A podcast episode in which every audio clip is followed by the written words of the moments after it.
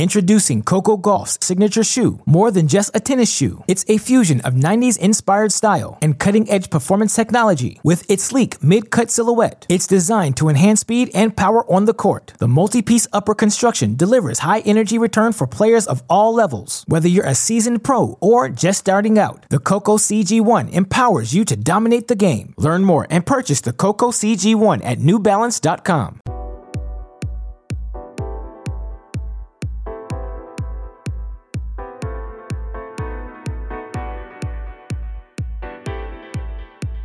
Welcome to. Ooh, hey, great shot. This is the Great Shot Podcast, a Cracked Racquets and Tennis Channel Podcast Network production. My name is Alex Gruskin. We are so excited here at Cracked Racquets to be launching our newest show. It's called The Deciding Point. And of course, over the past few seasons, we have covered the college tennis world at depth. We have discussed, you had so many fantastic discussions with Power Five coaches over the past off season. You can find all of those conversations, of course, over our on our Cracked Interviews podcast feed. We've been fortunate enough to do a weekly show on the men's side over the past few seasons. We've been fortunate enough to call the National Indoor Championships. I was fortunate enough to be on the NCAA Championship call as well. We thought we'd tighten up the ship here in 2022. We thought our we'd take our game to the next level, up our video quality moving forward as well. And so that's what we're going to do each and every week of the 2022 college tennis season, rather than just offer you a podcast recapping all the action happening across the tennis world. We thought we'd pivot to video as well, make it an entire video production, incorporate the graphics, incorporate the outstanding work of super producer Daniel Westoff that much further and of course, cover what should be another fantastic college tennis season. And as we all know, what's this weekend? The ceremonial start of the 2022 calendar year. It's the ITA kickoff weekend. We've got 15 regions on the men's side, 15 regions on the women's side, 60 teams total competing for those final 15 spots at the National Indoor Championships. Of course, on today's show, what are we going to do? We're going to break down kickoff weekend. We're going to talk about the regions you should be watching most closely. We'll offer our locks for the weekend to advance, talk about the best of the rest, the hosts on upset alert, and so much more. Of course, before we do that, we'll have to start our show with another batch of results from the opening few weekends. Not the ceremonial start, but certainly college tennis is underway here in 2022. We already had our Cracked Racquets preseason number one team fall. Cal knocking off Pepperdine in a dramatic 4 3 victory. Of course, we got to talk about that match here on today's show. Of course, we got to talk about all the action happening down in North Carolina. NC State Duke, phenomenal weekends. Is the ACC just as dominant this year as they were last? We'll explore that on today's show before we get into our kickoff weekend. And then a fun announcement at the end as well. And of course, joining me to discuss all of these things, one of the people you would want to help preview an, uh, an event with the magnitude of the ITA kickoff weekend. Of course, you already know him as your co favorite writer on our website, crackedracquets.com, founder of the No Ad, No Problem blog, the man who helped me count down from preseason number 10 to preseason number one on our Great Shot podcast feed, uh, previewing this 2022 college tennis season, is my friend, John J. Parsons. Jay, hey, great shot. Welcome to the deciding point, my friend. Are you excited for a kickoff weekend? I'm extremely excited. Um, uh, uh, great job buttoning up the production. My impact, I have to say. You know, I, I joined the team and things are at next level. Um, but yeah, super excited to be here. Super excited to do this weekly with you. Um, I think video is an awesome idea. Um, really looking forward to it, and we have so much to discuss. Right, already, you know, uh, matches have happened. Kickoff weekend coming up. There's a lot happening in the tennis world, so uh, excited to dive in. Yeah, we try to wear a bunch of different hats. I only wear the one hat, but the metaphorical hats here at Cracked Racquets. And to balance the Australian Open, particularly on the weekend, these college tennis matches, because of the drama pushing into 7 p.m., 8 p.m., 9 p.m. Eastern time, I was like, come on. I was like, I got to switch hats here. I got to turn on the pro tennis gear. And, you know, again, even though we haven't even reached the kickoff weekend, parity is going to be the name of the game once again this season if the first two weeks are any indication and to your point something you touched on i probably should have done a better job, but I was trying to tighten the ship in that intro. The reason we've pivoted to video as well, and to all of you who have already commented here on our stream, we greatly appreciate that fact. We want to make this interactive. Of course, I think we all know intuitively what the biggest storylines are in the college tennis world, but we want to hear from you, the college tennis fan. What do you want us to be covering? Are there people or things we aren't talking about frequently enough that you think we should be discussing? Of course, we want to hear your takes on the latest and greatest action happening across the college tennis world as well. So, as Jay mentioned, every week throughout the 2022 college tennis season, 9 p.m. Eastern Time, 6 p.m. Pacific. Jay and I will be right here, super producer Daniel Westoff on the ones and twos. We'll try to incorporate some fun things as we move throughout the season. Obviously, it's a kickoff weekend. I think you all know what we have to cover on today's show, but yeah, we plan to have some fun on this uh, throughout the course of the year. With all of that said, Jay, we got a lot to talk about today. So let's yep. get into it. Let's start with the weekend results. How can we accurately preview what we expect to happen this weekend without reflecting upon what we just saw occur? I think the place we have to start is with the win by the Cal Bears for them to knock off Pepperdine this early in the season, do it in the fashion that they did a 4 3 victory over Pepperdine in a match where Pepperdine takes the doubles point. And we have yet to release our number one college contenders on Pepperdine, but just so all of you listeners get a little sneak peek, Jay and I rave about the Pepperdine Waves. When I say rave, I mean I, you guys can see us all now. We essentially did that Zoom topless. It was that exciting, and we were just lathered up uh, on in these Pepperdine waves. And obviously, right away, pour that cold bucket of ice water on us because you know you see these Cal Bears, a team we had left out of our preseason top 10. I would point out we did not know about some of the late additions to their roster that would come, and we discussed that on our podcast as well. But you look at what this Cal Bears team was able to do to overcome dropping the doubles point, to not get a win at the number one singles position from Haley Giavara, who is not the only talent on their roster, but is certainly the talent we were most sure about heading into the season for them you know, to really, you know, sweep the bottom four. I mean, when we talked about Pepperdine, we said they had six number ones and Cal sweeps the bottom four, Jay. Not the result we were expecting to start the season.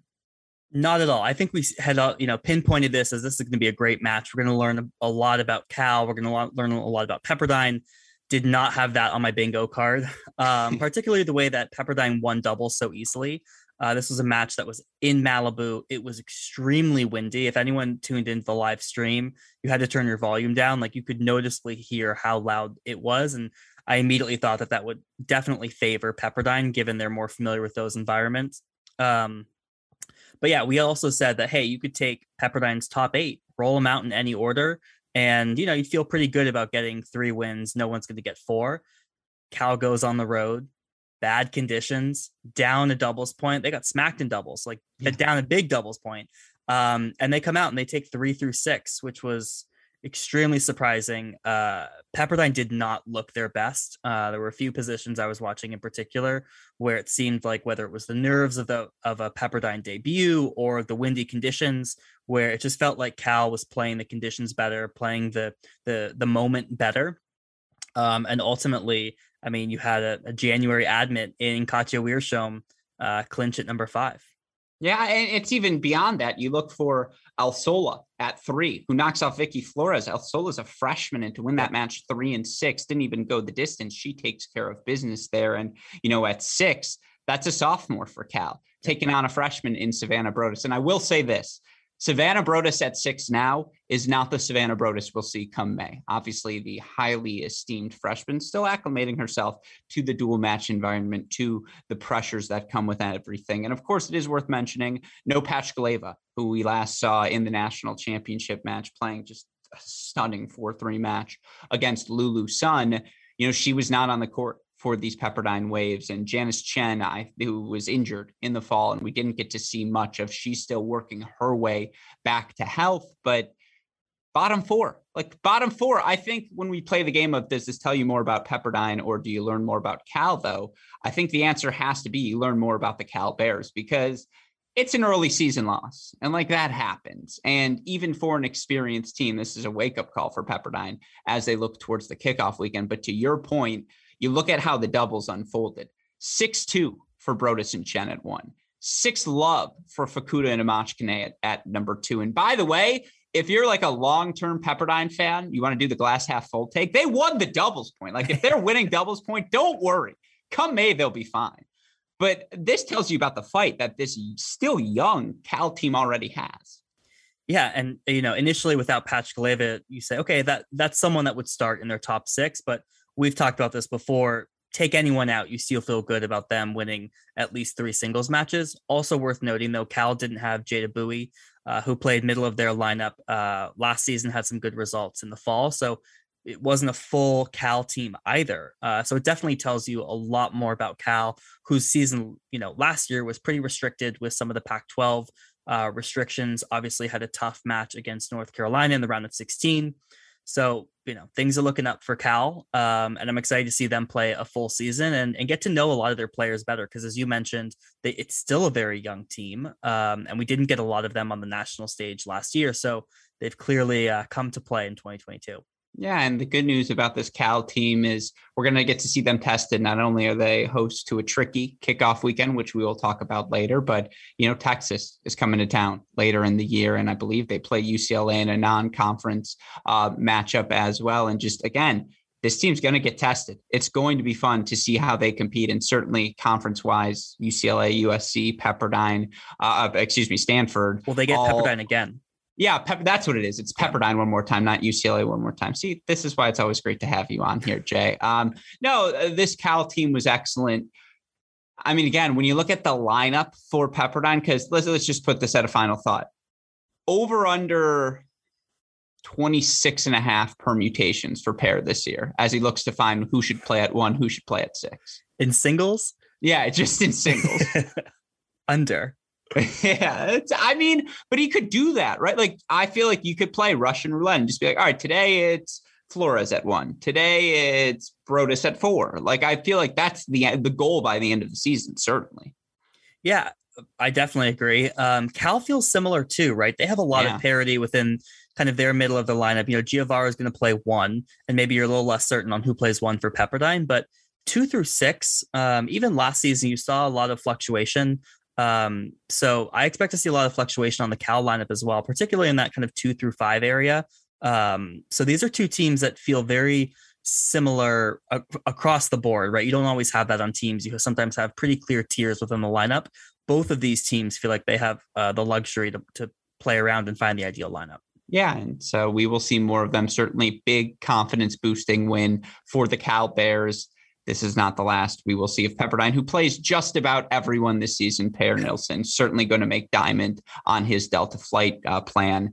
But with that in mind, let's move on to our next region. And I want to talk uh, about what happened over in North Carolina over the course of the weekend, in particular, what Duke and NC State were able to accomplish. Let's start with the Blue Devils. 4 3 victory on Friday over Ohio State, 4 2 victory over Princeton on Sunday. It was, you know, I want to start with the Friday victory over the Buckeyes because what was so fascinating right off the bat. A, obviously, we talked about the importance of the doubles point for Duke in our preseason preview of them. All of these preseason uh, podcasts, by the way, available on our website, crackedracquets.com, or on the Great Shot podcast feed we talked about how good they were in doubles last year and how so frequently they found a match calculus of doubles, two, three, and four singles. And when you lose your number four singles, how are you going to replace that calculus this year? And you lose some of your doubles pairings as well. How do you replace those? Well, Duke was able to do that over the course of this weekend. And, you know, for them, whether it was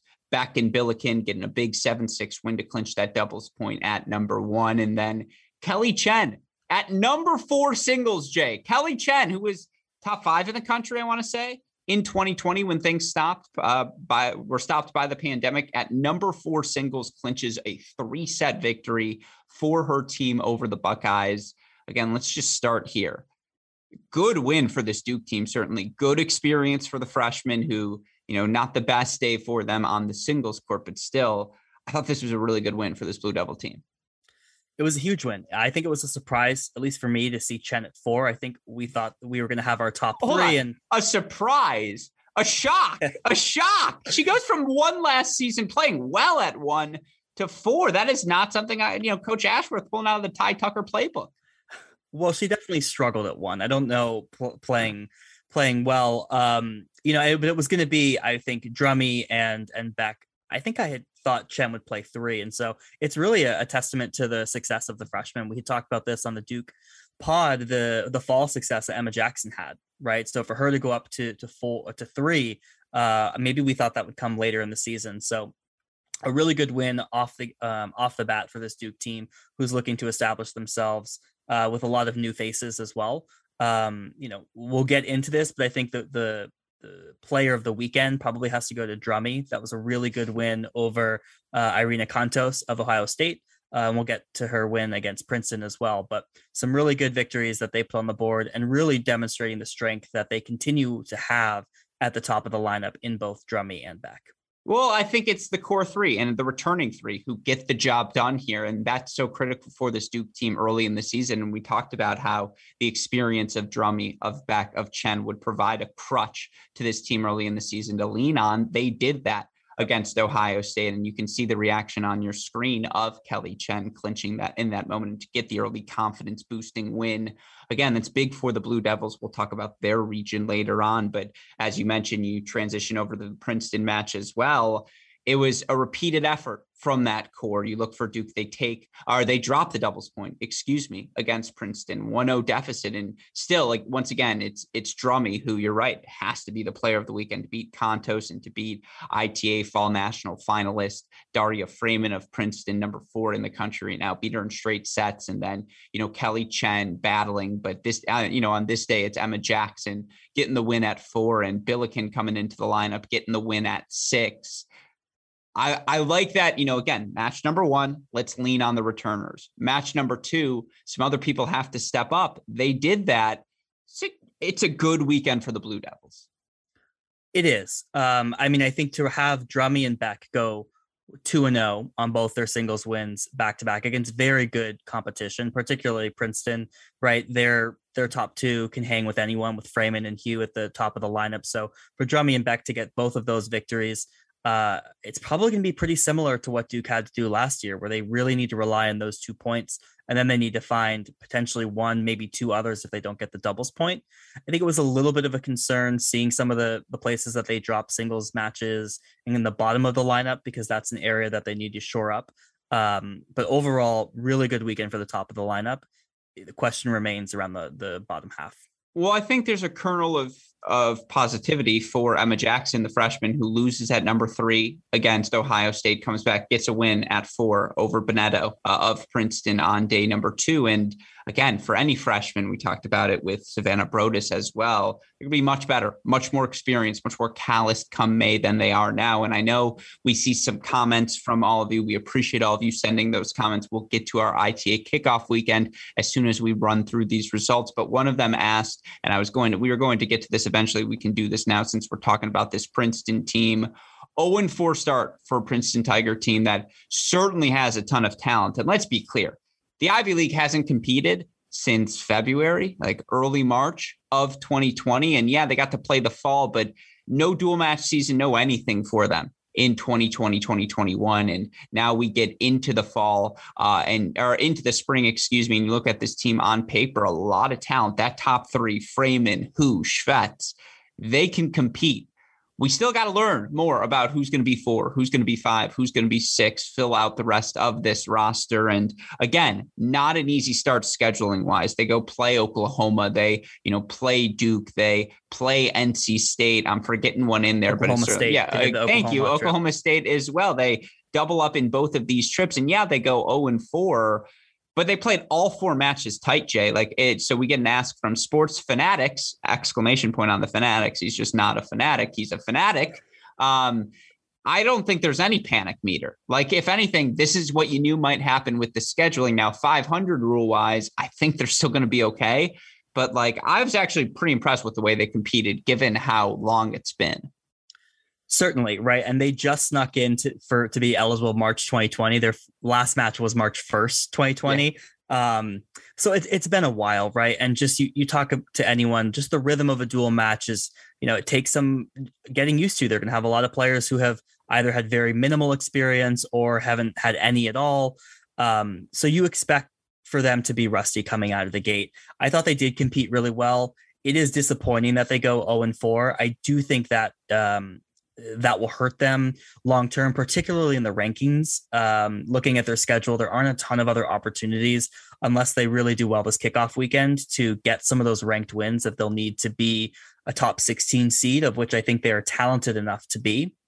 So I think the 0 and 4 is not necessarily disappointing from do you feel worse about Princeton, but just from a, a ranking standpoint and what that could mean for their postseason, that's probably where where it hurts them certainly as an Ivy League team, you got to ra- rack up those ranked wins. And when you have the opportunity, they put themselves in this position for their opportunity. And you're right. When you look back, if they're not a top 16 seed, you'll point to the fact that they went 0 and 4, that yep. in Oklahoma snaked them in particular, or that, you know, in Ohio State, I think Ohio State, NC State's a sort of different story. Uh, excuse me, Duke and NC State's a different story. But yeah, this was certainly a moment for this uh, Princeton team. Now you look on the again the fourth team in this quad here, Ohio State.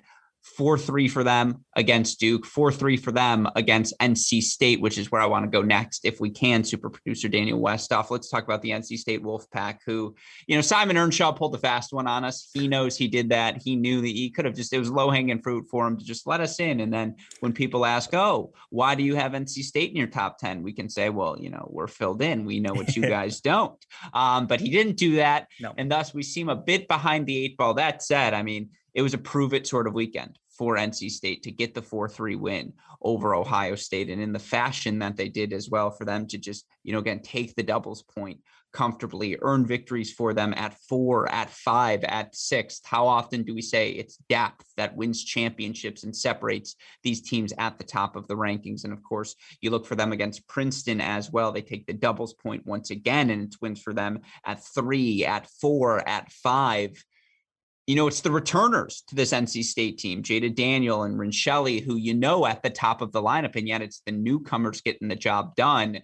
I mean, if you're co- head coach Simon Earnshaw, not only did you get the wins, which you always celebrate, but to get the wins in this fashion, I think this is about as ideally as it could have been scripted for the Wolfpack yeah, it was a great weekend for them. Um, in many ways, despite NC State and Duke both going 2 and 0, they did it in very different fashion, right? Yeah. Uh, NC State actually lost the top two in both of their matches and was able to get it done uh, in the spots that you mentioned, those kind of three, four, five, and six spots. Um, so I thought that was a really good performance from them. the absence of Alana Smith hurts. And if mm. you tuned into the stream, you could see her in a boot wheeling around uh, going 0 and 2 at the top spots in both of those matches, right? You, you prefer to have uh, Jaeda Daniel and Rinchelli at two and three. So that will be a question, I think, moving forward. How healthy can Alana Smith be? When can she get back in the lineup? She'll obviously be a huge asset for them in doubles. Looks like they didn't need it this weekend, but of course they'll need that moving forward. But overall, for them to get those two ranked wins is going to pay dividends down the road. Yeah, and again, you know, Frayman splits her matches on the weekend, and I believe uh, Vicky who splits her matches. Shvets was up on the weekend as well. That top three of Princeton is very good, so there's yep. no shame in those losses for this NC State team. But you're right for them. You know, last year they were so good at doubles, so so excellent at doubles, and they were up 1-0 in just about every match they played until they ran up against Texas in those semifinals. And to see this team have some success early in the season in doubles. I think that's critical for them going into the kickoff weekend. And boy, you think each and every one of the teams in NC State's region, Northwestern, Wake Forest, Iowa State, is like, can we get a redo? Like, this is kind of ridiculous. Like, he can add, what, like, what do we do with? We didn't draft with this knowledge in mind. Um, but no, I, I agree with you. I think for this NC State team, you know, again, to get the ranked wins over Ohio State in particular, because you look for the ACC, it's crowded at the top as always. You've got a North Carolina program that's not going anywhere. You've got Duke, you've got you know this NC State team, you've got uh, other teams uh, chomping at the bit as well, in Virginia, and obviously Wake Forest has put together a good fall, and just all of these schools, the depth. You can go on and on and on. I'm sure I'm missing some schools here. We know what Georgia Tech's done the past few seasons. This was big for NC State. Now on the flip side, two four three losses for the Buckeyes. I mean, if you're Coach Schaub, you're just kicking yourself. Yeah, I, I, mean, but this is why you schedule the matches, right? 100%. To give your to give you a chance to play Duke and NC State. Smart scheduling, go out of conference. if you get one of those, that's a massive victory. So yeah, it's it's tough to go four three, particularly in some of those matches, you know, um, where they had opportunities. But ultimately, I think you know she needs to take away some positives. I thought Kolie Allen got a few victories uh, in singles. I thought that was really good. Um, Boulay got wins. Like a lot of the pieces are starting to form back together where we had a lot of questions about those players in the fall. So ultimately, it's a great test for them. They'll continue to get tested against some of the Big 12. Hopefully, if they get through the regional, they'll get more m- matches for opportunities to get some of those ranked wins. You know, you schedule yeah. tough, you're going to have some tough losses. No, our lineup decision of the week would probably be at number six singles for the Buckeyes, where against Duke, they play uh, Luna Dorment, the veteran returner, ton of success for her last season. She gets the victory for them. She does not play at six. They play uh, Bereznyk uh, at six against NC State. NC State able to get the win. Now, I'm not saying you regret that decision. That, to your point, exactly why you scheduled these sorts of matches. But that's just an interesting thing to note as we look towards the kickoff weekend, because again, the Buckeyes loaded weekend in Columbus that, of course, we'll talk about momentarily. Before we get to that ITA kickoff weekend, and we are right around the corner there, any other results that caught your eye you want to mention from the past weekend? I think we talked about the main dual matches, right? The weekend before we had a lot of tournament play. This past weekend, it was really those um, top mm-hmm. matches that we talked about the North Carolina region, uh, Cal. Yeah, I got two more for you if I may. Okay. Yeah. Sure. So South Carolina, Oklahoma.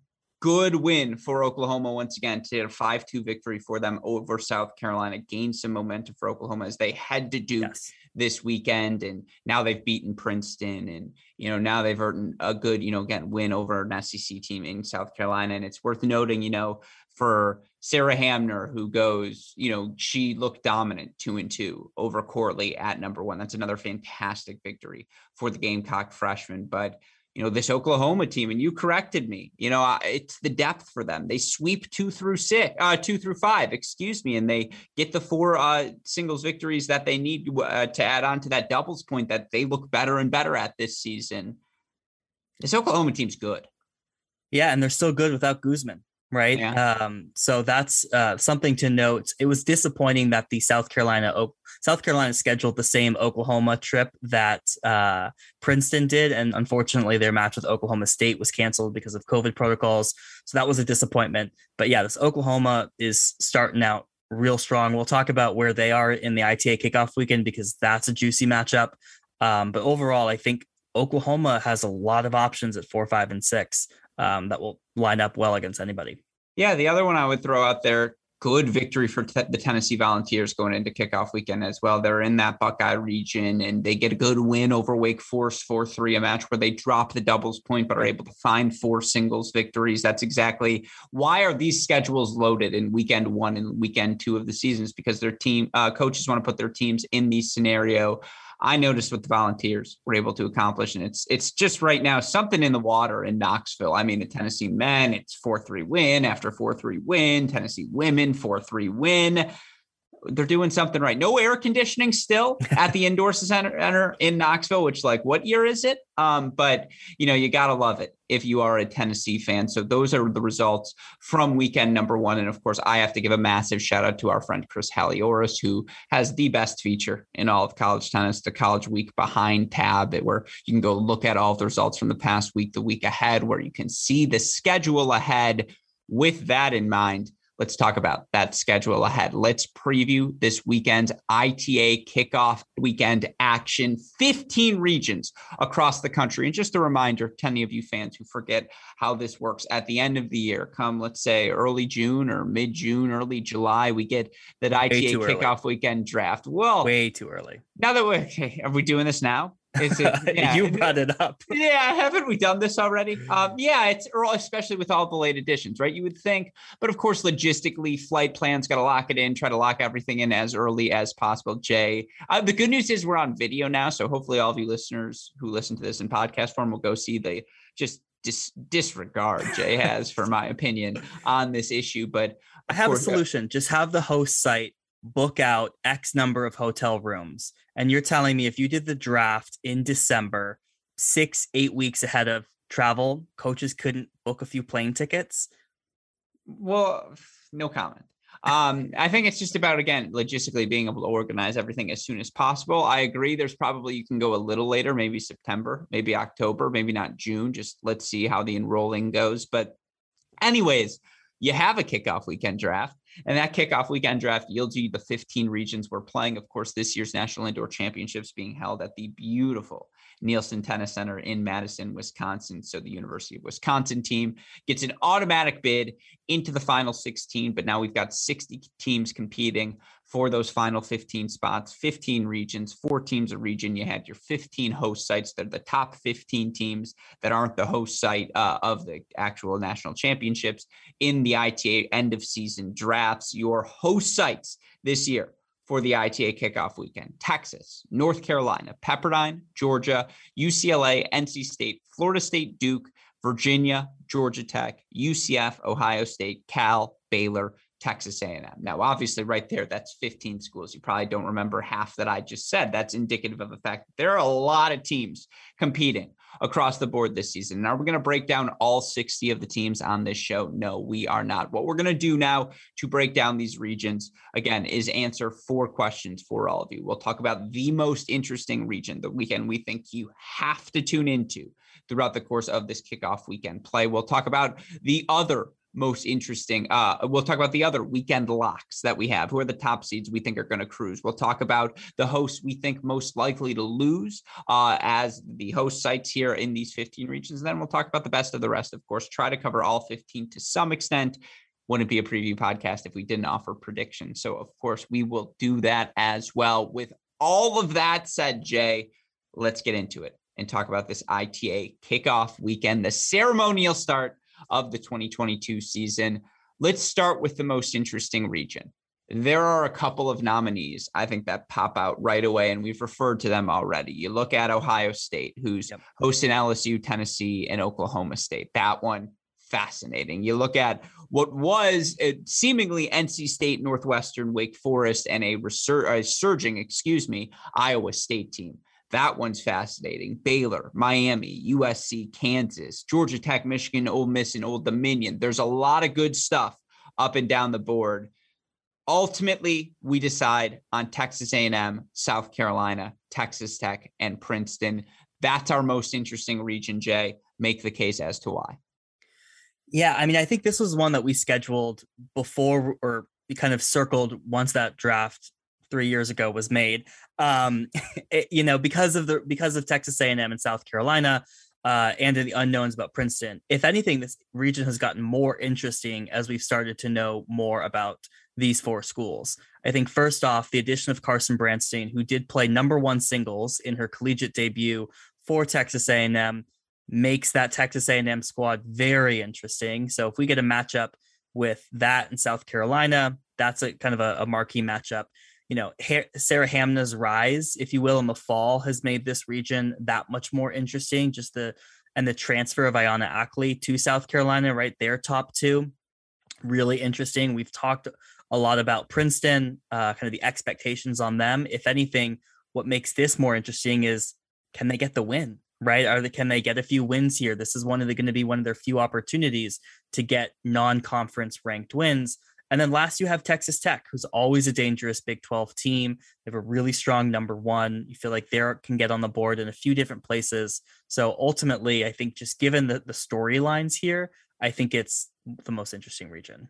I agree with you. And it's because there are so many unknowns about each of the teams entering uh, this region. It's whether we just talked about Princeton and their 0 and 4 start to the season. They've yep. come very, very close and they've gotten wins at different positions. But again, when you look at this region on paper, like we there's a potential for a, a Hamner Frayman matchup at the number one single spot. How is that not extraordinarily intriguing? Two of the top five players in the fall, and honestly, I still think two of the top ten players once you factor everyone else in as well in the country. And yeah, what what does Texas A&M look like? You know, again, Goldsmith I think was playing what four singles four, in that yeah. yeah in that starting match. We had her penciled in for two in our Cracked Racquets preview. And I think a lot of teams now, knowing Branstein is a lock and that she is playing number one and playing healthy, not a lock to win, but a lock to be playing uh, in the in the lineup this season.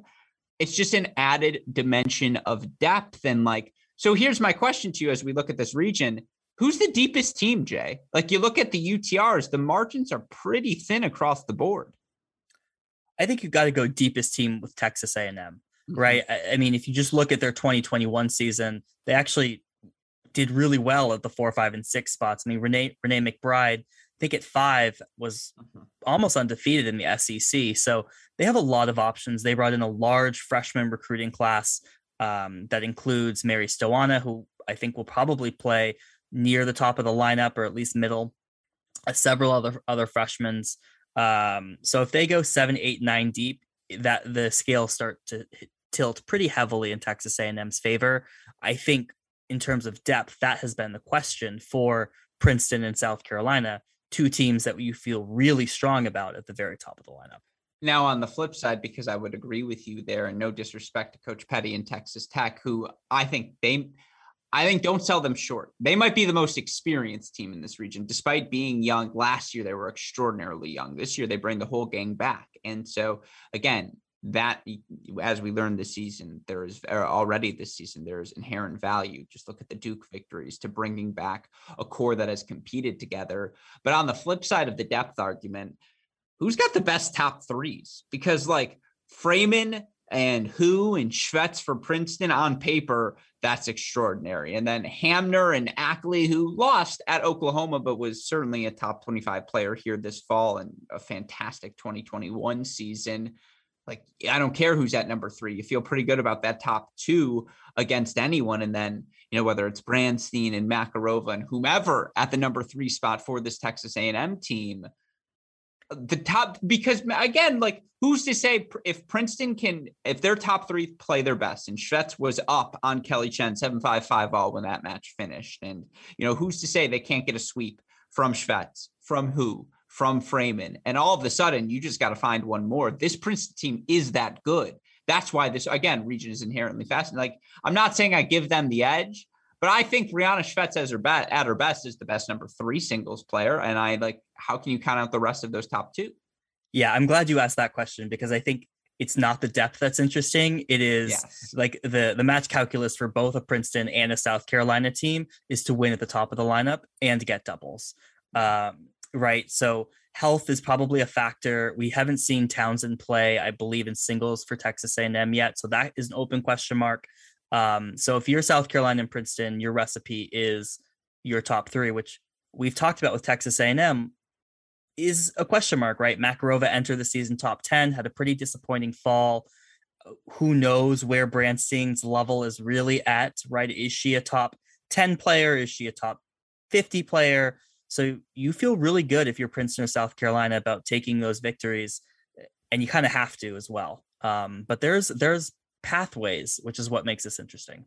Yeah, the you know again, I think from a matchup perspective, this may have been a more fun region if you switch Texas Tech and Princeton. And I'm not saying again, I still think every permutation is in play, right? Like I think you're just as likely to see a Texas A&M versus uh, who's the number two seed, I suppose, in this region. That would be South, South Carolina. Carolina. I think you're just as likely to see Texas A&M, South Carolina, as you are to see Princeton versus Texas Tech, and any of the combinations in either the winners or the losers bracket. That said, the Texas A&M team, the depth they have, four, five, six. That's exactly what Princeton. I don't want to say lacks, but is most unknown about them at this point of the season. Similarly, for Texas Tech, while they have a lot of continuity at the bottom, you just feel like Hamner and Akli may be prohibitive favorites at the top for South Carolina, and so it's kind of yeah, it's you know, uh, unstoppable object means or immovable object means unstoppable force, and so it's a fascinating region any lineup particulars you're looking more most closely to that we haven't mentioned yet, or in general, you know, you know, give me the prediction. Who you got moving out of this one? Yeah, so I think the one thing to note is that Princeton did play a fall invite at Texas A&M, mm-hmm. so they do have some familiarity with the courts. I think that will be to their uh, benefit. Ultimately, I have Texas A&M advancing on their home courts uh, and making it to the indoor in Wisconsin. I wanted to disagree with you at different points of this show. I don't even remember who I predicted at this point. And I was like, Westhoff, I was like, okay, he picked. Okay. I was like, but that was our number nine preseason team. So that's continuity between the two of us. So I agree. I think I'm going to roll Aggies as well. I think Texas Tech is coming out of this region with a win. That's my hot take. Ooh, okay, that's a hot take. Yeah, and so I think Texas Tech is coming out of this region with a win. I think they can hang. Here's what I will also say though: if Princeton goes 0 2 again here, 0 6 through the first six, again playing very similar matches across the board, I still don't know if that's a bad thing. It's like, all right, you got to get out a year and a half of losing because it's like you haven't played in a while. But I just think getting calloused up this early, like I guess, uh, would you hit the panic button if Princeton goes 0 2? Panic isn't the right word. Um, but I would try and schedule a few double headers or some cupcakes to just just get just get the team some wins. Right. I, I, this is a very aggressive scheduling, which you love to see, uh, but it would be it'd be tough to chart a pathway to having a really successful season if you start the season 0 and 6. Introducing Coco Gauff's signature shoe, more than just a tennis shoe. It's a fusion of 90s inspired style and cutting edge performance technology with its sleek mid cut silhouette. It's designed to enhance speed and power on the court. The multi piece upper construction delivers high energy return for players of all levels. Whether you're a seasoned pro or just starting out, the Coco CG1 empowers you to dominate the game. Learn more and purchase the Coco CG1 at newbalance.com. Yeah, I think that's a fair point. Well, then, with that said, that's our most fascinating region, but there are plenty of other interesting regions for us still to cover. Let's move now to our locks. And just, you know, again, everyone wants to know how are the top seeds going to do? Who are the contenders? Where should I be watching them play? Now, we have four tier one locks, if memory serves me correctly, three in the tier two category, it was interesting because I saw an initial draft of your list, Jay, and you had five tier ones, and I was and, and, I was going to disagree with you and say, are we so sure about lock number five in the tier one category? But you have subsequently moved them. And shout out to super producer Daniel Westoff, the best in the business at these graphics, putting them up in our tier one category. We have the Texas Longhorns, your defending national champions, victors, uh, hosting, excuse me, Rice, SMU, Florida Atlantic. Let's just start there quickly. Any problems, or what are you looking for most closely for the Longhorns this weekend? Just lineup and health, right? We did see Texas in action. We saw freshman Zeynalova play. We saw Vivian Ovrutsky play. Those are all good signs. So just kind of monitoring the health and the success of some of those freshmen. We know the known quantities of the returning sophomores. Yeah. How do we get a Blair Henley bump to the Rice program? We're talking about Rice women's finest, Blair Henley. Why is she not on here right now? Come on, Blair. Um, no, I I think Texas Cruz is again, yep. it's just fascinating. Who plays where? What are the doubles combinations? It's early in the season still. We have a lot to learn. I agree with you as well. Number two on our lock list the number two seed, North Carolina, playing host to Oregon, Tulsa, and Charlotte. We saw Charlotte compete this weekend. I believe they took a 7 0 loss, I want to say to Tennessee, uh, over the course of the weekend. And so, again, Oregon down Janice Tjen, still plenty of talent out there in that Pac 12. Tulsa always in the mix as well still, even without Graham, David. First, because we had no Georgia match, by the way, that was something we were hoping to recap yep. uh, in our opening segment. Georgia, North Carolina, unfortunately postponed this past weekend. Yeah, we've seen flashes of the lineup, but still, Scotty, Crawley, uh, you know, Morra and Tanguilig and all, uh, who am I missing here? Reilly Tran. Where are they all going to play? What's yep. the lineup going to look like? What's the doubles lineup look like? Uh, that those are my questions. Anything else to add to this? Nope. Those are the questions. That's it. You, you're taking them straight up. Do they drop a point? No.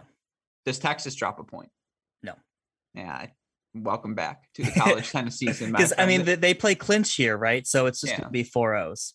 No, and this is the beauty, by the way, of the 15 region spread. It's like last year, every match, 4 3 after 4 3. It's just like it was chaos. Um, it, there is a sense of normalcy. It's just great to be back to 15 regions competing. All right, that's your second lock. Third lock. Yeah, they lost this weekend. I think we both agree. Pepperdine Waves no, hosting Notre Dame, Colorado, Columbia. Excuse me. They're still prohibitive favorite. Yep. Nothing to add? Line of questions? Well, I'm I am anticipating we'll see Pachkaleva back in the lineup, so I'll be curious to where, see where she slots in. Uh, curious to see where Per uh, head coach Per Nilsson, if he makes additional changes based on that loss, um, you know, this past weekend. But that's really it, just lineup monitoring. And we'd call him Coach Nilsson, but Per's just a great name. It's like, a great how, name. Yeah, how are we not going to use Per? And so, yeah, I agree with you. Uh, it's going to be interesting. Does Broadus stay in? Let her play through her lumps like that. I think that would be Per's inclination always. Um, and this weekend, I Here's my take. It's going to be two completely different lineups. No player, although it's national indoors, so you got to lock in those things. Yeah. I would say you get three changes, three changes between lineup one and lineup two. That would be my guesstimate. Over under two and a half. What do you take? Uh, I'll go over, right? Because I mean, they could switch one and two, they could switch three and four. So why See, not, right? This is what I'm talking about, Jay. Um, now we're offering keep everyone guessing, keep yeah, other it, other teams guessing. I like it. All right, uh, lock number four, and you know, again, what was the cancellation from on the Carolina Georgia side? How does that impact this weekend? That's still an unknown question. But Georgia, our fourth locks, the number four seeds playing host to Iowa, Mississippi State, and North Florida. A lot of changes for this Georgia team. Certainly, the Jokic era has ended. That said, they bring in a ton of talented new players. They bring in, you know, still a solid nucleus back as well. Any questions about their lineup? Yeah, I mean, I think you know, based on their roster, it looks like they've brought in a new January addition in top 20 ITF junior recruit Vidmanova.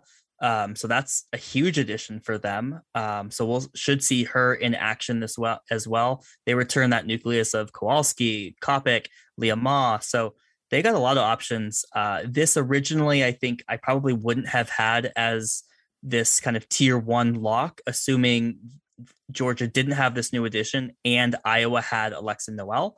I probably would have put this in tier two, but in the absence of Noel and with the additions of more talent on the Georgia side, I think they sweep through this.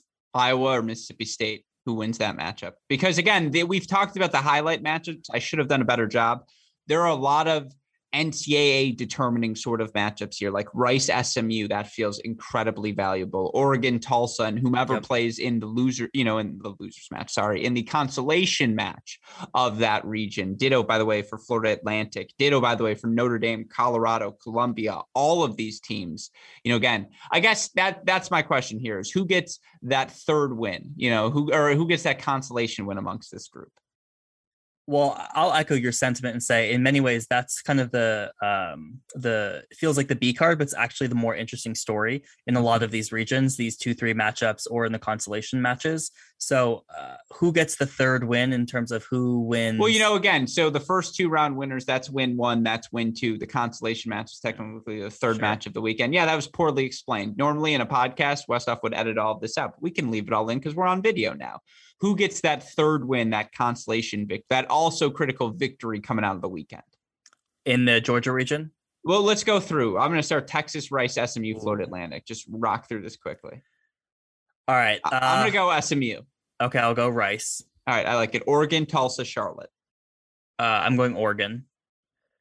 I'm going Oregon as well. Ah, sorry, Charlotte. I'm going Oregon as well. Ah, sorry. You like that note? Did I hit that well? um, Hey, I'll go Oregon as well. Notre Dame, Columbia, Colorado. Notre Dame. Coach Silverio got you in our interview, didn't she? Yeah, I'm a fan as well. I'll take I'll take the Irish, but I really like Colorado. I like what Coach Fam is doing. I, I'm just keep an eye on Colorado. All right, Iowa, Mississippi State, North Florida. I'll go with Mississippi State here. Does Iowa beat them in match number one or no? No, I think Mississippi State gets that win. Okay. Interesting.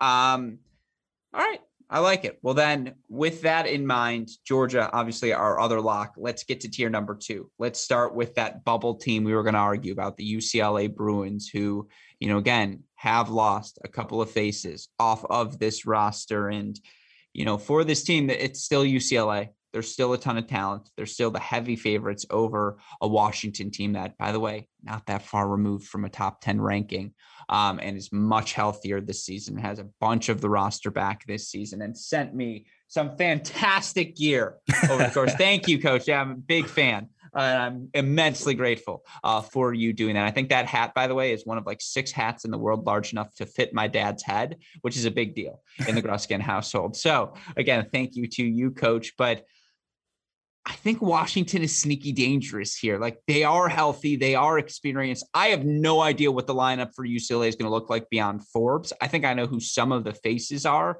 but I have no idea who who it is beyond like her and what the doubles combinations look like. UCLA is going to advance, but this is the first region where I think, ah, four two, like in the cards. Yeah, and so just to lift the the veil, right? This was one I had in tier one. I slept on it. I moved them to tier two because of the Washington angle here. Uh, you know, we just haven't seen UCLA, right? And we know that they're going to start a lot of freshmen. So this weekend will be their first dual match debut, which is always, you know, you can expect nerves. Washington's never beaten UCLA. It's something to note. Uh, so they're they're going to be looking for the upset, and this is a good opportunity for them. It is a dangerous Washington team. They have a strong top of the lineup. They've brought in some additions. Ultimately, I think if you're going to upset UCLA, this is a good chance to do it. Um, but ultimately, I think UCLA does advance. You know, four two. I, I like that score. Yeah, no, I, am very, very excited again for this sort of matchup because I'm excited to see what this Washington team, if healthy and playing their best tennis, actually looks like. And, you know, again, when you look at what this Washington team was able to do, you know, again, what was it, 2019 that they were top 10, I want to say, in the country, something it's another 2019 or 2018. And, you know, there are still a few players back on this roster from that team. And to your point, they do add a couple of additions as well. And just, I mean, even Denver's always sneaky good. I I, I think Washington gets by them. I'm actually yep. interested for Denver Cal Poly because that's that's an interesting matchup again with NCAA implications. I'm curious who wins that one. Should I put on the hat? If I put on the hat, it's my upset prediction. If I do it, it's you know it's locked in. It's NCAA um, football signing period. That's what I'm saying. Throw I'm, off I'm, the Cracked Racquets hat. I'm, well, no, no one's seeing the bottom uh, the top of my head. Um, I mean, so here's the thing. When you look at this UCLA roster, have we learned anything new about them over the past six weeks since we did our preview podcast, Jay, that makes you feel more certain about this team, more certain about, you know, Elysia Bolton or anything associated with anything? No, I mean, we just saw them in uh, an individual tournament to start January. We hadn't seen Forbes, uh, but we did see Bolton confirmation uh, that yeah. she'll be playing. So, no, we haven't learned anything new since we've done the preview pod. Yeah, and you know, again, well, I guess we did learn Bolton's for sure coming back, sure. and that's good to know. And you know, again, when Forbes and Bolton are your crutch, think Navarro and Subhash over at Virginia as well. Think about Hamner and Akli. It's just a good place to start fundamentally. I'm taking UCLA to advance. I imagine you are as well. That's why yep. they're in tier number two. Now, the two other ones, late additions to our tier two locks. We talked a lot about NC State already, so we can breeze through this one. They're hosting Northwestern, who beat them last year. Uh, they're hosting. Uh, they beat them last year, right? I'm not crazy yeah. here. No, Northwestern yeah. beat North. North yeah, they upset them because yeah, yeah, NC State was not at the eight-person national indoor field, and Wake Forest, who you know had as successful a fall doubles wise as any program, and just you know again the pressure they put on you. What's your up 1-0? We know the depth right now across college tennis. Iowa State, unprecedented ITA regional success for them this season. It's a loaded region. Like all of these teams, in my opinion, are NCAA tournament bound, part A, which means fundamentally they're all top 45 teams, top 35 teams. And then I'm really excited not as much for NC State. I think they are a lock to advance. I agree with you, but I want to see that consolation match. I want to see Iowa State versus whomever gets knocked out between Northwestern and Wake Forest because that match might be the ultimate dogfight of the weekend. Like that one, the Texas A&M region, the Columbus region, which we'll get to momentarily. Those are the consolation matches where you're still fighting with the idea of like, I mean, maybe not top 16 on the line, but you're fighting with some serious stakes on the line. Absolutely. And what I love about it is it's all those two, three, and four are all different conferences, right? So you start to kind of accumulate a, a ranked win over a non-conference opponent. That's what kind of you know catapults you farther up in the rankings towards the end of the season, especially if you feel high on some of these teams, right? I do think Wake Forest is going to have a really strong season, Iowa State as well, right? So if you get a win over one of those two teams and their ranking continues to climb, you benefit from that the whole season. So that you're right. That constellation match is going to be a dogfight and also have a lot of implications. I also think the Big 12 is sneaky good. Not great, but sneaky good. Like I think TCU is going to be better than they were last season in the mix to qualify for the NCAA tournament. Iowa State, obviously, in the mix. I'm expecting a bounce back year from Kansas. I'm expecting a bounce back year from Oklahoma State, who is perennially at the top. Texas Tech's always good. Baylor, you know, what, three losses last season, four losses last season. Texas, Texas, Texas, Duke. Like they were good last year. And so I just think that Big 12 is sneaky good. And if Iowa State can sneak in a win over an ACC conference foe as well, now you're starting to rack up, rack, uh, you know, high earned wins. And now maybe you're drawing the 15 seed, 16 seed instead of all of these seeds. So again, that NC State region, that said, pretty sure NC State's going to advance. And then our final, you know, again, tier two sort of lock here, and they've earned it. Cal, who, if you beat Pepperdine, you're a tier two lock. And, you know, again, Vanderbilt, San Diego, both very good teams. No disrespect to BYU, no disrespect to any of the teams in those region. But Cal just beat Pepperdine. Like they're the lock here. What else are you looking for? Yeah, I mean, just that matchup between Vanderbilt and San Diego should be a really good one. Um, both both teams, I think, are going to have better years this year than they did last year. BYU sneaky win over Baylor the other mm-hmm. week, so you know, look, they um, I don't think they will beat Cal, but it's just that makes the region interesting, particular in the constellation match. Uh, this is certainly not a BYU team that you know these teams will necessarily walk over. So you know it's it's gonna it's a talented region.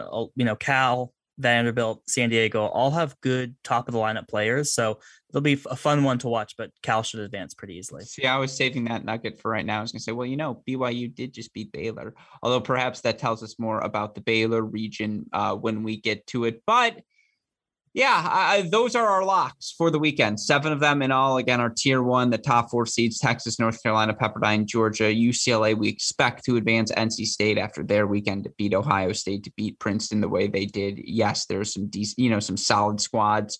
Actually, you know, again, that's why they're tier two lock because there's absolutely a world where Northwestern, Wake, or Iowa State can get them on the right day, but they've earned that distinction. Cal has earned that distinction. Let's flip gears though now. Let's talk about the upset alert. I it's you know I I don't I apologize for framing it as hosts most likely to lose.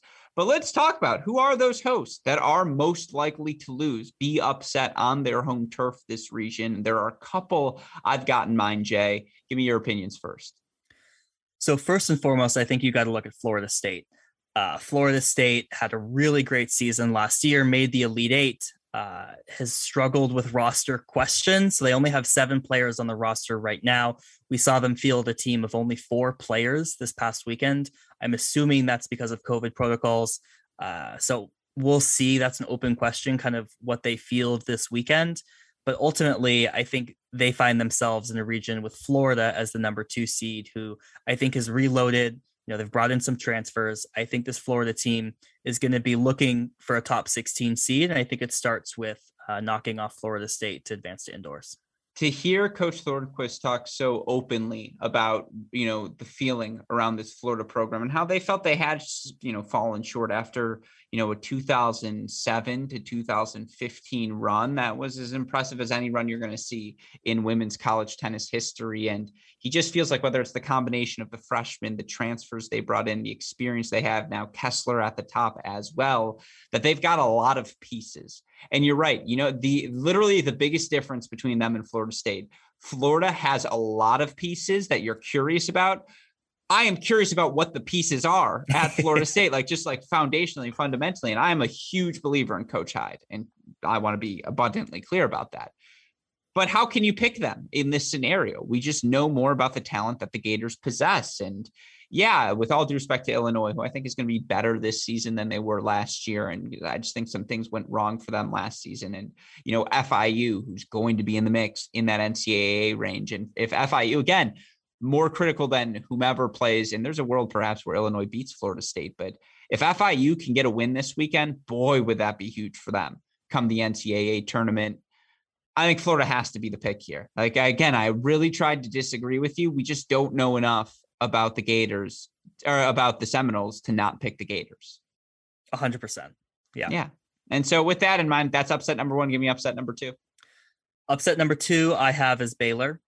Uh, you know, they are hosting a Miami and USC team that are very good. We just talked about this um, in the BYU in the Cal region, right?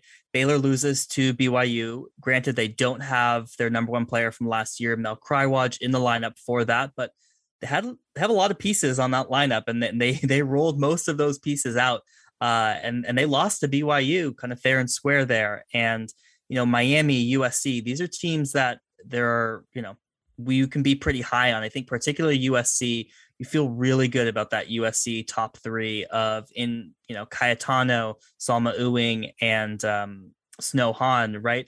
Definitely some questions about their their bottom half of the lineup. I think they they rolled out a few lineups this past weekend that weren't super successful or were less than successful than you would hope against some competition. So I think that 2 3 matchup is going to be really close between Miami and USC. And I think ultimately the winner has a really good shot to knock off Baylor and Waco. Yeah, I, I mean, look, you mentioned it to have Cayetano, to have Salma Ewing, to have Snow Han, it just gives you a margin for error that other teams don't possess there. And that top three as good as any top three in the country. And I do think Coach Swain finally has the depth where she wants it to be. I think she's got options now, four, five, six in ways she didn't maybe in her first couple of seasons. She talked openly in our podcast with her about finding her bearings and learning how to recruit USC versus how she recruited Williams uh, throughout the course of her career. Miami, obviously, with the addition of Noel, which we talked about when it happened next year, that team. Woo! Fascinating, fascinating, fascinating. This year, they've added some pieces. It still feels like they're a player short. I will say this the 2019 Kansas team that won the Big 12 championship is one of my favorite teams, just like quietly uh, throughout the course of the past few seasons. Just the ability, it felt like they, again, there are a lot of pieces on that team I enjoyed. This team is not that for Kansas, but like that is no cakewalk in my opinion in in this opening match of the region like i really do think kansas can give baylor a run for their money and then you know i agree with you i think usc advances past miami i think they're just the best team top to bottom, match calculus wise, whatever way you want to look at it. I think T I think I guess my hot take out of this region is might Baylor go 0 2. I would be surprised. Uh, I mean, you just uh, that that was a bad loss to BYU. Yeah, that should not happen. It's a wake up call. Yeah, that's a wake up call. I mean, I had to double check. Like, who who lost what match. I mean, yeah. they have the talent there on that roster. So I think, and particularly at home, they they, they don't want to go 0 and 2. Uh, but I do think they fall in the second round. That's exactly it. I think Baylor, uh, because they're at home, gets over that 4 3. I think Kansas plays them extraordinarily close. I think Miami gets a good win over Kansas to wrap up that region. Your last upset, though, Jay. Well, upset, interesting, you know, firecracker region got to go to ohio state. Uh, i think this for the record this was our runner-up for most interesting region. Like if we could have gone 1a 1b super producer westoff was like i need you more structured than that. So we added some structure and you see the beautiful graphics as such but yeah this ohio state region is just mwah. yeah it's probably the only one where if you told me any of these four teams advanced I, I would believe you, right? There's a case to be made for all of those teams particularly on the heels of Ohio State going 0 and 2. Right. Granted, they lost to a Duke team, they lost to an NC State team, both very good teams, but doesn't get easier. Right. And I think a sneaky upset here is Oklahoma State over Ohio State in that round one. This Oklahoma State team has clearly reloaded. They've got a lot of talent. I think they match up pretty well with Ohio State. So I think if Ohio State can get through Oklahoma State and play the winner of Tennessee or LSU, it could be Tennessee. I think the winner of the 1 4 matchup actually advances here. Yeah, it's it's an interesting one. You know, again, do I have Ohio State on upset alert? Maybe not quite yet. And I want to talk about this region. I want to offer you my thoughts just to finish the thing on upsets. Is Georgia Tech on here? Is UCF on here? Like UCF's an interesting one to me. You maybe throw up here on in this graphic well, how long is the list? Yeah, right. Exactly. right. I mean, you know, uh, to me, you know, and how much of it, how much of it is an upset if Georgia Tech loses to Michigan? Slight, right? Say that again, one more time. Sorry, my connection broke up. It is a slight upset, but it is would still be an upset on paper, uh, right? Compared to like Florida State, particularly off coming off the season they had. So the reality is is parity is the name of the game. So a lot of these regions you could see the top seed upset.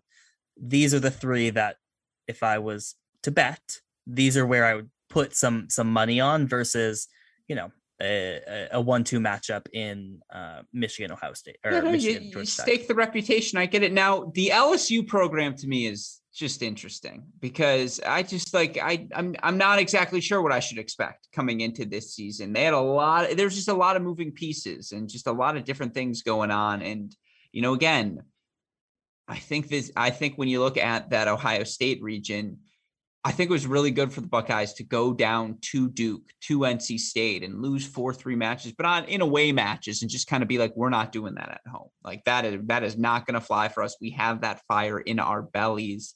You know, Tennessee's magic right now, and they found four singles wins at, after dropping a doubles point. And you know, again, I I do think Oklahoma State. Chris Young is very confident he's got a good team on his hands this year uh, down in Stillwater, and I think that matters but that's why I kind of like that the Buckeyes lost 4-3 against Duke and NC State this weekend is they're ready for that Oklahoma State challenge and I think getting through that one ultimately helps them get through the next test and I just think they take doubles against LSU and Tennessee and then good luck finding three singles wins against anyone. I like doubles for Ohio State the best in the region. I like Cantos probably best at the number one singles position in the region. That's why I roll with the Buckeyes. Those are the two most known quantities, but you're right. Like, and again, talk about in terms of chasing a uh, top 16 position and being a host site. Regardless of yes, LSU, Tennessee, inherently valuable because uh, they, you know, they are 17 and 18 right now in the rankings, and they're going to get another shot at one another come the SEC tournament, and to split those matches just helps them inevitably, uh, invariably but that consolation match, whether it is Ohio State uh, getting upset by Oklahoma State or a hungry Oklahoma State team against whomever loses LSU Tennessee, that's another one you just circle as a doggy dog. We are going for top 16 seeding sort of matchup. Yeah, and these teams are all just so close. I think one thing to note for Oklahoma State, they did not have Alana Wolfberg in that match against Princeton. If mm-hmm. she is in the lineup, that's an upset alert for me with Ohio State. I am pretty hot, particularly given the questions that arose for me with Ohio State's depth in this past weekend against NC State, against Duke. Uh, that that's an open question, but I do think the Buckeyes advance. I agree with you. Doubles and one is going to get them probably two points on the board. But again, those matches at two, three, and that consolation match are going to going to pay off uh, come come May. Yeah, these are all great reasons to watch. And again, let's get to the best of the rest, the ones we have yet to cut uh, touch on thus far. Uh, you know, you look here at the options available to us. We'll start, I'd say, with Georgia Tech, uh, the Georgia Tech region. You look there, Georgia Tech, Michigan, Ole Miss, Old Dominion. Now, Kenya Jones, Vicky Flores, who had been the core of that Georgia Tech team for so long, they're both gone. I still think there's some ta- talent on Coach Harmon's roster. But I just kind of like this Michigan team a little bit better. I like the experience there, whether it be Kari Miller or just, you know, again, Don, Jaden Brown, obviously with my little sister, Julia Fliegner as well in the mix. I just think it's, I think Michigan's very good. I think we should win this region. Yeah, it's going to be a new Georgia Tech team, right? You lose mm-hmm. that top two, not necessarily that all it'll be new faces. We've seen a lot of these faces before at the bottom of the lineup. They'll have to step up. Uh, they certainly have the benefit of playing at home against Michigan, but that's going to be a very close one-two matchup, which is why I don't have it really on upset alert because to me, you know, it could go either way, and I either one would make sense. But Michigan in particular looked pretty good in their in their fall invites that they've played so far. They've gotten a lot of victories from just a lot of different people. Uh, I'm not sure we've landed on the lineup necessarily, but you feel pretty good about whoever plays anywhere for Michigan. You ready for the hot take? Old Is Dominion it, over Georgia. Oh. I was gonna say. Yeah. I mean, that's that's that's a great one. You got to feel like they feel good about doubles. Yeah.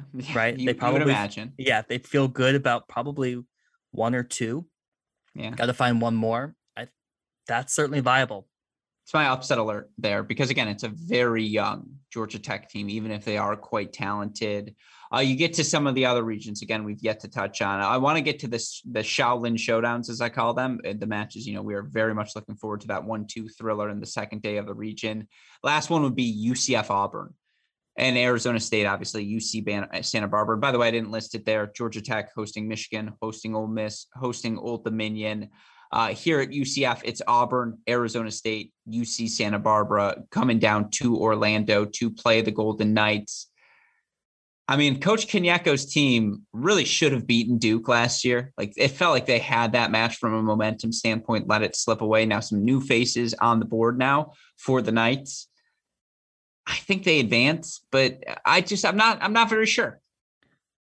I mean, they barely beat Penn yeah. you know, the other day. Granted, they didn't have Zaleva at one, so that's an open question. Uh, Auburn struggled against Furman as well. They advanced 4 3 this is probably the weakest region uh, of the 15 in terms of kind of the top teams here. You lean UCF, it's at home. If they get Zaleva back in the lineup, you feel like they have the pieces to to win. Auburn hasn't been super impressive.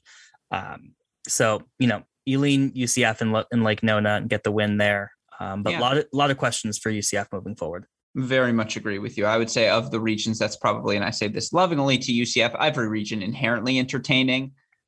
Um, again, when uh, now you know what, I'll still watch it because I need to learn about this UCF team because I do think there are some pieces there for us to monitor. All right, last but not least, the Shaolin Showdowns. Now, all due respect to Furman and Nebraska, I think we know as we look towards Durham, Duke, Oklahoma, collision course, round of 32.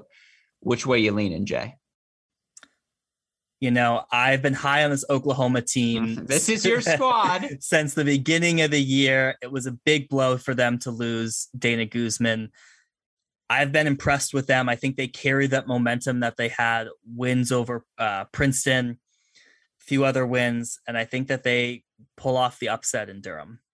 Here's what I will say right now. I can hear Coach Cohen screaming at us saying, Furman is very good. Like, we are not looking past Furman.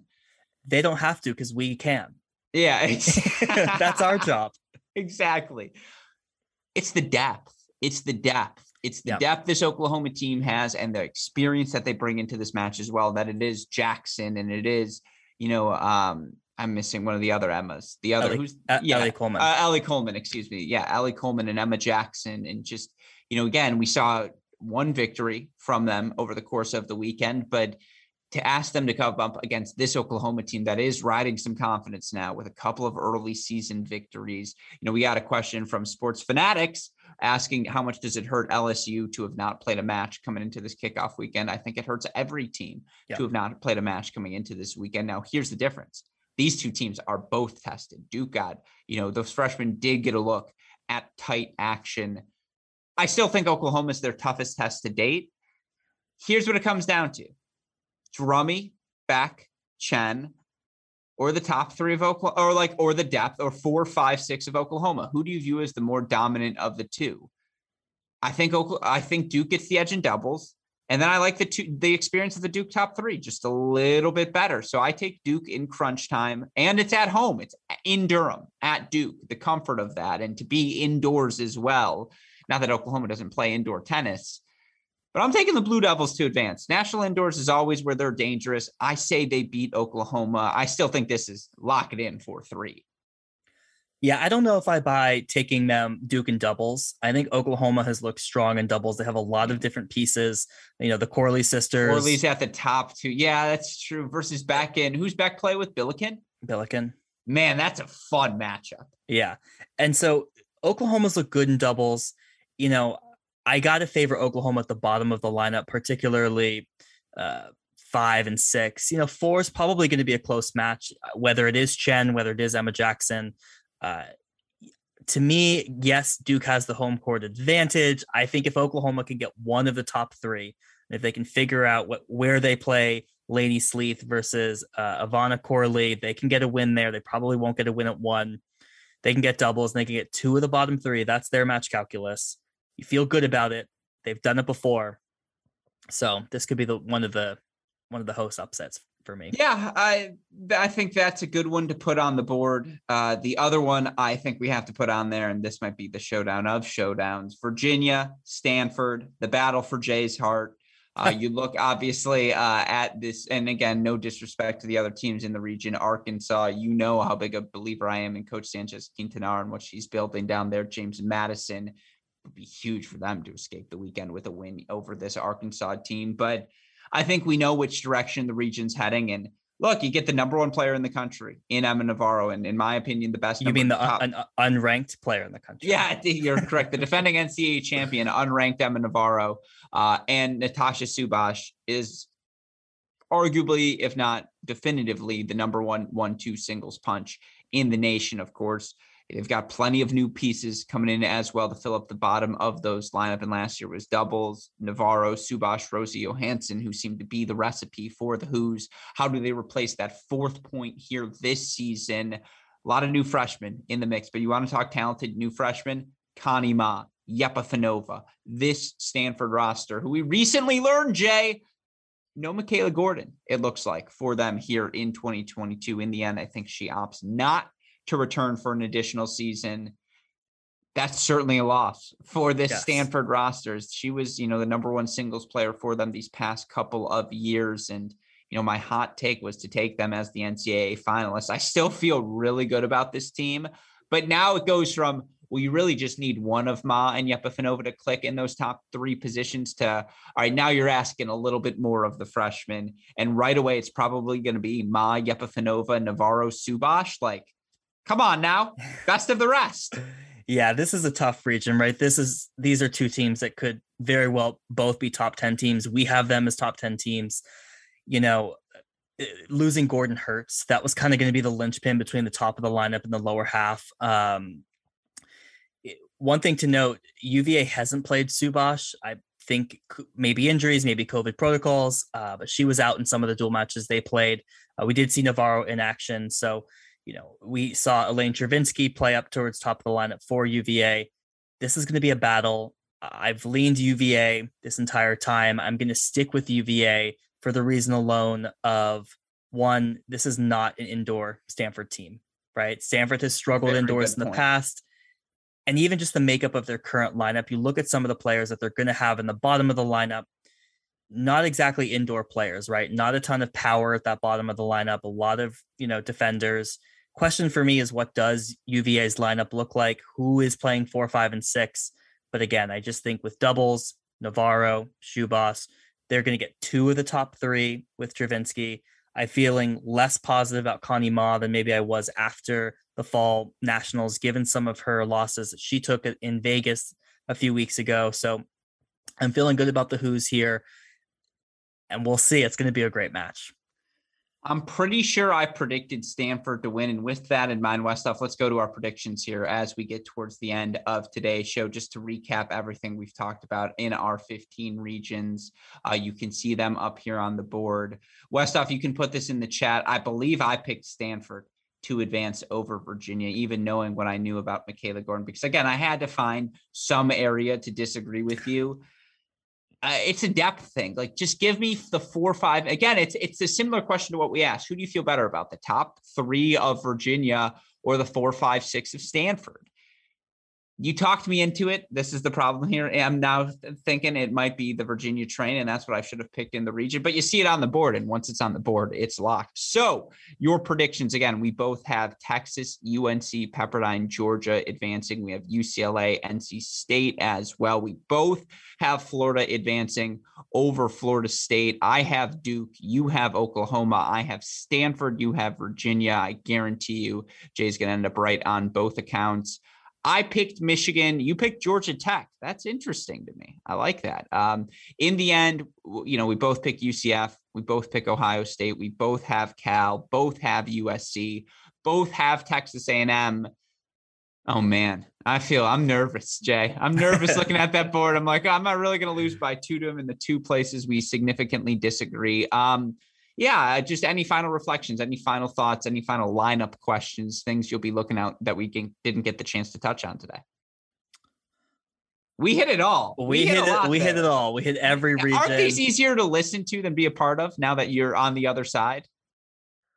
Um, yeah, they're they're tough. Although I what I like about the regions is their structure to it. Right? It's yes. like okay, the one that is very difficult is when you have to come up with like a top 10 ranking and it's just like mm. anyone can go anywhere but no overall i think we've talked about it i think we've talked about it all the biggest question lineup question for me is georgia uh, with the addition of vidmanova who we'll need to see Um, who is in the lineup for Virginia? Is do we see Subhash? Georgia Tech, we haven't seen it all. What's that lineup look like? Uh, and other than that, I think we've seen most of these teams. So I'm excited. I, I hope I beat you.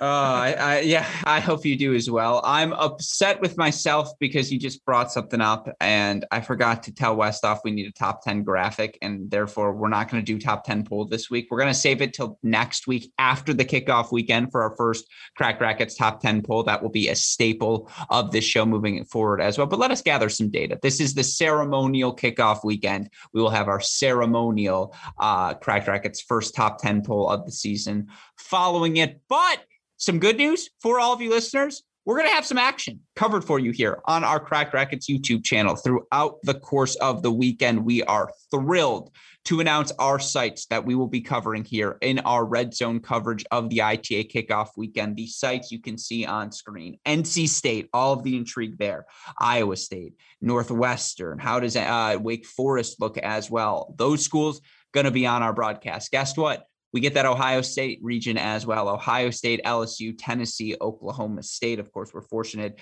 to get that Duke Oklahoma match. We'll get all the intrigue down in Baylor as well a couple of things in the works. I'm working my derriere off to get Texas A&M because I want to see all the aspects of that as well on the women's side. And then, of course, we've got more announcements for you in the men's sites. We'll be hosting over the course of the weekend as well. But again, NC State women, Ohio State women, Duke women, Baylor women, all of the action in those regions going to be covered here on our Cracked Racquets YouTube channel. We will be tuned in from start to finish throughout the day, first ball to last, as we try to provide all of you college tennis fans with the kickoff weekend experience you deserve.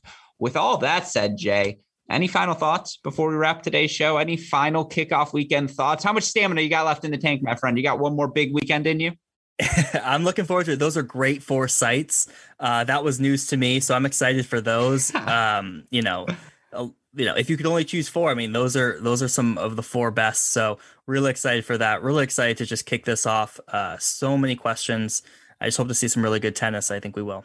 I'm very grateful for the fact that it's the second weekend of the Australian Open because if I had to do this in third rounds and all of that nonsense, my brain might explode. But only to have to monitor one, two Australian Open matches to be able to lock in on the college tennis. A, it's the perfect you know, weaning off of the heavy tennis action of the Australian Open. It's like, don't worry, we still got one more jam packed weekend for you in the kickoff. And again, 15 fantastic regions on the women's side, 15 fantastic regions on the men's side as well, which we will be breaking down on this edition of the deciding point, a Thursday edition, excuse me, of the deciding point with the lesser Holy Trinity members, Chris Halioris, Matt Stakowiak as well. But again, weekly episodes of the deciding point. That's our commitment to all of you college tennis fans. Hopefully, all of you will continue to send in questions into any we didn't answer. I apologize. Scotty B, you asked about Fernanda Lebrana. She has transferred. That is why she is no longer on the Texas roster. She will be playing uh, this spring. That's I'm getting to the tidy, finaling up of final questions here, Jay. Um, That's news to else? me about Lebrana. Oh, I thought Lebrana was. Oh, that she's not on the Texas roster. Well, I knew that. I didn't know she. I thought she just left. I thought she, she transferred. Am I crazy here? I thought she transferred somewhere. All right, you know what? I got to double check on that, Scotty B. Westoff, leave we'll it in. From the sources. It, yeah, but cut it out of the podcast edition. Um, no, because uh, I thought I saw her on the Miami roster, to be honest. But maybe I'm crazy here. Maybe I'm losing my brain again. Unconfirmed. Unconfirmed. So this is why we'll, we'll worry about that later. This is what uh, you get you know, an hour and a half into the show. Yeah, I hope we answered. This is why I didn't answer the question because I was like, who was it? Who did he ask about? Um, you know, again, juiciest kickoff weekend. I think we answered all the questions. Sports fanatics, Scotty B, the entire crew. Shout out to your questions. We are immensely grateful to any coaches, players who tuned in. Thank you as well. Shout out to the man on the ones and twos, Daniel Westoff. I mean, look at the job he did. It's like we're doing a real studio show here right now. I feel like I'm in the box. I'm trying to break out. Let me get out of here. A shout out to you, super producer Daniel Westoff, for keeping us inside the box and allowing us to take our production to the next level. With all that said, kickoff weekend around the corner. Ohio State uh, Baylor. Uh, we've got Duke. We've got so much fantastic action. NC State as well here on the women's side. Plenty of men's action to cover as well. We hope you'll stick with us throughout the course of the weekend. We'll hope you'll join us not only Thursday night for the men's recap, but each and every week as we all celebrate the 2022 college tennis season. With all of that said, for my fantastic co-host, John J. Parsons, our super producer, Daniel Westoff, and all of us here at both Cracked Racquets and the Tennis Channel Podcast Network. I'm your host, Alex Gruskin. Jay, what do we tell the people? Hey, great shot. And we will see you all on Thursday. Thanks, everyone.